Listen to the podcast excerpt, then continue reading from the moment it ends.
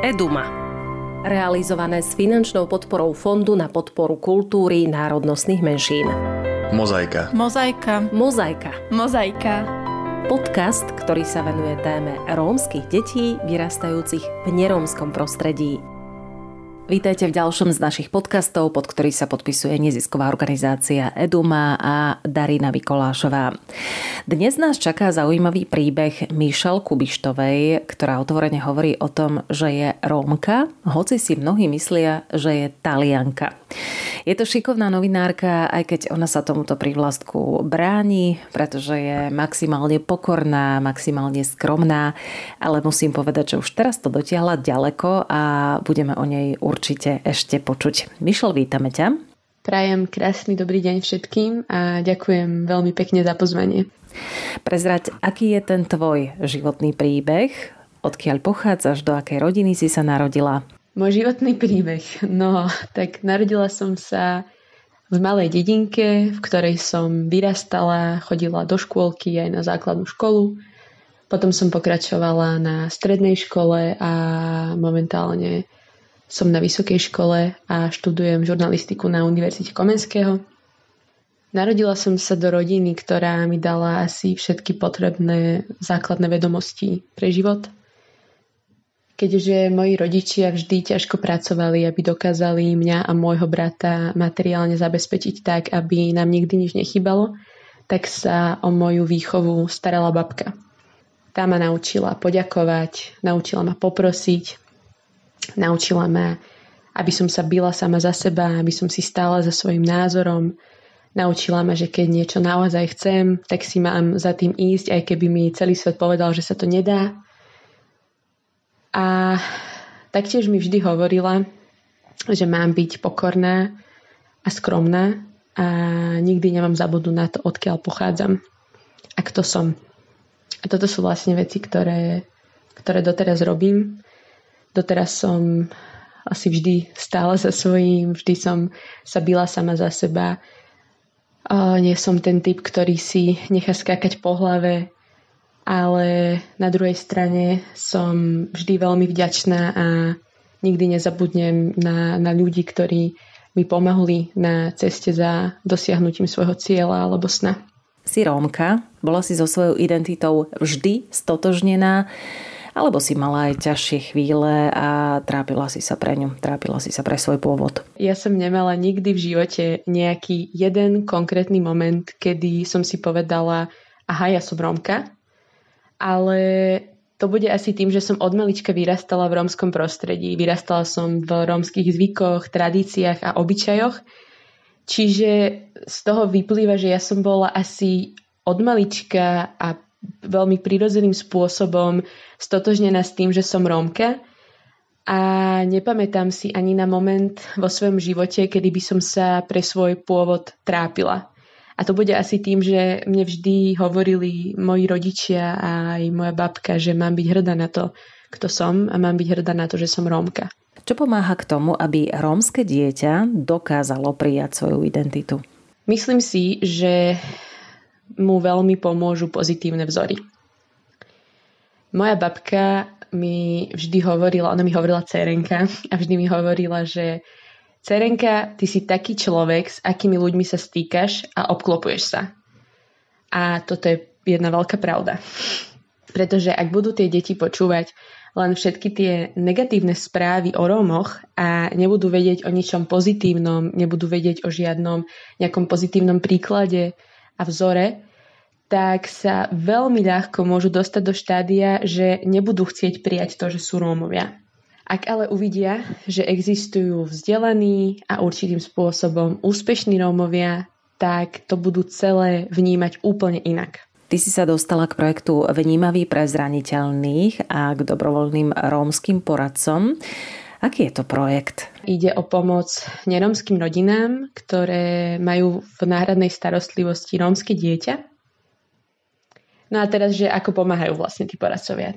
Takže tí poradcovia pomáhajú rodičom ako keby porozumieť e, tým rôznym nástrahám, s ktorými sa ich dieťa stretáva alebo bude stretávať v spoločnosti kvôli farbe pleti alebo jednoducho kvôli tomu, že to dieťa je rómske Taktiež pomáhajú tieto situácie zvládať, pomáhajú ich zvládať najmä tomu dieťaťu na základe nejakých vlastných skúseností, pretože nás, poradcov, vlastne naučili naši rodičia, ako máme zvládať napríklad šikanu v škole kvôli farbe pletí a rôzne iné prejavy rasizmu, ktoré sa dejú.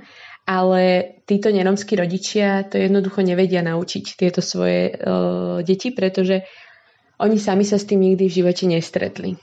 No a taktiež uh, vlastne pomáhajú tým deťom rozvíjať uh, svoju rómsku identitu a sú pre ne pozitívnym vzorom. Čo si myslíš aj na základe tej vlastnej skúsenosti dobrovoľnej poradkyne, čo je najťažšie pre nerómske rodiny, ktoré prijímajú rómske alebo polorómske dieťa? Tak na základe rôznych príbehov ľudí si myslím, že sa tie rodiny budú potýkať s, s rôznymi problémami, ktoré, ktoré sa začnú diať ako je napríklad to, že sa im preriedi okruh priateľov a známych. Reakcia širšej rodiny na prijatie romského dieťaťa môže byť taktiež všelijaká, nemusí byť iba pozitívna. Potom to budú napríklad rôzne pohľady na ulici, ktoré, ktoré, ktoré budú na nich dopadať, keď sa proste budú iba prechádzať s tým dieťaťom. Takisto v škole môže prísť šikana toho dieťaťa kvôli farbe pleti a tá šikana nemusí byť iba od detí, ale môže byť aj od učiteľov. A také tie rôzne, rôzne formy prejavovania rasizmu, či už je to v škole, v obchode, na ulici, v autobuse, keď budú staršie, tak pri hľadaní, hľadaní zamestnania. Takže keď si toto celé predstavím, tak si myslím, že pre tú neromskú rodinu je asi najťažšie to pochopenie, prečo sa to vlastne deje.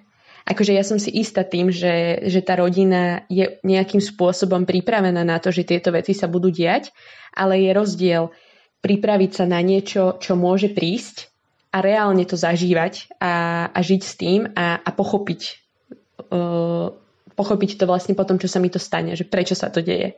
Čo by sa dalo poradiť takýmto rodinám? Čo im radíte vy ako dobrovoľní poradcovia? Tak ja si myslím, že je v prvom rade veľmi dôležité obklopiť sa tými správnymi ľuďmi. To som už spomínala, že je to vlastne veľmi dôležité. A takisto sa s tým dieťaťom veľa, veľa, veľa rozprávať a prizvukovať mu, že má byť hrdé na to, kým je a, a takisto mu ukazovať rôzne pozitívne vzory. V prípade, že sme teraz niekoho zaujali, ako sa ľudia môžu na vás obrátiť? Ako to funguje v praxi? Ako často sa možno stretávate? Čo všetko riešite? Tak uh, kvôli pandémii budeme teraz fungovať v online priestore. Rodiny, ktoré sa zapojili do programu, majú pridelených svojich poradcov a ten poradca si vlastne volá s dieťaťom dvakrát do mesiaca po pol hodine a s rodičom si volá raz do mesiaca po hodine. No a Okrem toho máme, teda vlastne teraz vynovujeme stránku dobrovoľnýporadcovia.sk, ktorá bude plná krásneho obsahu pre rodičov aj pre deti. E, bude tam napríklad e, Pexeso pre deti, alebo tam budú rôzne nahrané rozprávky aj v romskom, aj v slovenskom jazyku a tak ďalej. Naozaj to bude, bude to pekné. A na tej stránke je vlastne aj poradňa, do ktorej môže ten rodič alebo kľudne aj dieťa napísať o svojom probléme. A tí poradcovia mu na to odpovedia. A okrem toho máme aj facebookovú stránku, teda facebookovú skupinu Dobrovoľní poradcovia pre náhradné rodiny s romskými deťmi, kde je taktiež možné poradcov kontaktovať. Stretávaš sa s rómskymi deťmi, ktoré žijú v nerómskych rodinách. Ako to oni majú s identitou podľa teba? Toto je ťažká otázka a, a myslím si, že sa na ňu nedá odpovedať jednotne, pretože boli deti, ktoré si naozaj že užívali to, že sú Rómovia. Taktiež boli deti, ktoré vnímali, že sú Rómovia, ale, ale nejako to neprežívali. Akože vedeli o tom, že sú Rómovia, ale neprežívali to nejako extrémne. A potom boli deti, na ktorých bolo vidno reálny vnútorný boj. A ja na toto nie som žiadna odborníčka, ale myslím si, že to celé závisí od rodiny. Celé to, ako, ako, ako dieťa vlastne vníma to, že je rómske, to, tú svoju identitu, to, že je tmavšie, celé to závisí od, od rodiny a od toho, ako tá rodina k tomu pristupuje, ako mu to vysvetľuje, ako mu to ukazuje, ako sa o tom s ním rozpráva. Celé to závisí od tej rodiny.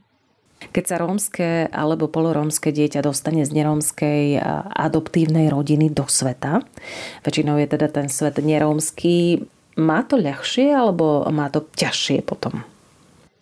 No, um, ak sa bavíme o tej materiálnej stránke, tak je teda veľmi pravdepodobné, že tá nerómska rodina dokáže dať uh, tomu dieťaťu to, čo jeho rómska biologická rodina nebola nejakým spôsobom schopná. To teda znamená, že dieťa malo pomôcky do školy, možno chodilo na rôzne mimoškolské aktivity, malo možnosti ísť na kvalitnú strednú či dokonca vysokú školu. Avšak na druhej strane to, že vyrastalo v neromskej rodine, z neho neroma nerobí. Stále sa môže stretnúť s rasizmom. Ak je to dieťa tmavšej pleti, tak je, je úplne možné, že keď príde na nejaký pracovný pohovor, tak ho nezoberú do tej práce aj napriek tomu, že bude mať nejaký skvel, skvelý životopis a bude mať možno nejakú super prax.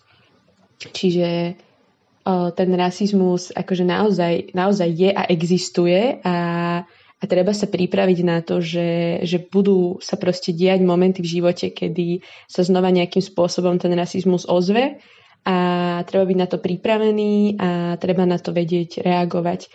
A reagovať, myslím tým, myslím tým to, že uh, sa netreba vzdať vždy pri prvom páde, ale treba jednoducho skúšať ďalej, až kým, sa, až kým proste nedosiahneme ten svoj cieľ. Ty si Rómkou v nerómskom svete. Ako sa v ňom cítiš? Aké rozdiely musíš prekonávať?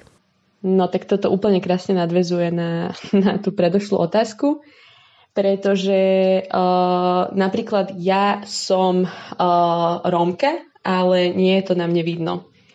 Ja nie som nejakým spôsobom veľmi tmavá a, a veľa ľudí, ktorí ma nepoznajú a stretnú ma prvýkrát v živote, tak si myslia, že som skôr talianka alebo španielka, lebo mám kučeravé vlasy ale aj napriek tomu, že vlastne sa snažím si svoj život kreovať tak, aby, aby ja som sa cítila v ňom dobre, aby ja som bola šťastná, tak stále proste prídu momenty, ktoré ma dostanú k myšlienke, prečo toto ľudia robia, na čo je toto dobré, prečo sa takto správajú, prečo mi píšu alebo hovoria tieto veci.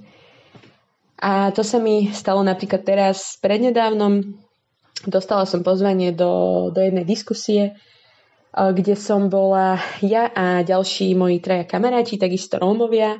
A my sme sa na tej diskusii rozprávali o identite, rozprávali sme, rozprávali sme sa o tom, kedy sme hrdí na to, že sme Rómovia, hovorili sme o našich úspechoch a hlavne o cestách k tým úspechom. Čiže bola to naozaj podľa mňa veľmi pekná, príjemná diskusia. Avšak keď som si potom prečítala komentáre pod tou diskusiou, tak tie teda až také príjemné a pekné neboli. Boli tam komentáre napríklad typu, že si máme zobrať krompače a lopaty a máme ísť robiť a, a nie tu mudrovať. Uh, len tak medzi rečou, tak každý jeden z nás uh, buď pracuje, alebo študuje, alebo robí oboje. Potom tam boli rôzne akože ďalšie komentáre, ktoré by som asi nechcela úplne rozoberať, ale teda naozaj boli uh, veľmi také nenávisné a, a plné rasizmu. A, a to, sa, to sa mi deje aj teraz, hej, keď um, aj napriek tomu, že, že, že nie som tmavá, aj napriek tomu, že na mne nie je na prvý pohľad vidno, že som Rómka, aj napriek tomu, že um, že chodím na vysokú školu a tak ďalej. Čiže ono mm, nie vždy nám to ako keby pomôže. Hej, tieto naše úspechy a, a, a veci, ktoré sme v živote dokázali, ne, nám nevždy pomôžu v tom, aby sme nejakým spôsobom nezažívali rasizmus. No a keď som si vlastne prečítala tie komentáre, tak ja som sa naozaj akože necítila úplne príjemne ale nechala som si taký čas na spracovanie celej tejto situácie a, a potom som si vlastne uvedomila, že uh, pousmiala som sa nad tým a, a povedala som si, že by som chcela mať toľko voľného času, aby som mohla písať takéto veci uh, ľuďom, ktorých ani nepoznám. Takže asi tak. Skúsme poradiť takýmto deťom a ich adoptívnym rodinám ešte niečo na záver. Ja by som im asi poradila presne to isté, čo mne hovorila moja babka. Buďte hrdí na to, kým ste, byte sa sami za seba a nenechajte sa nikým a ničím odradiť od dosiahnutia svojich snov a cieľov. To bola Mišel Kubištová. Ďakujem veľmi pekne za rozhovor. Ďakujem veľmi pekne a prajem pekný deň. A určite nezabudnite počúvať aj naše ďalšie podcasty, ktoré pre vás pripravuje nezisková organizácia Eduma. Verím, že v nich nájdete veľa zaujímavých informácií a takisto aj veľa dobrých rád. Realizované s finančnou podporou Fondu na podporu kultúry národnostných menšín. Eduma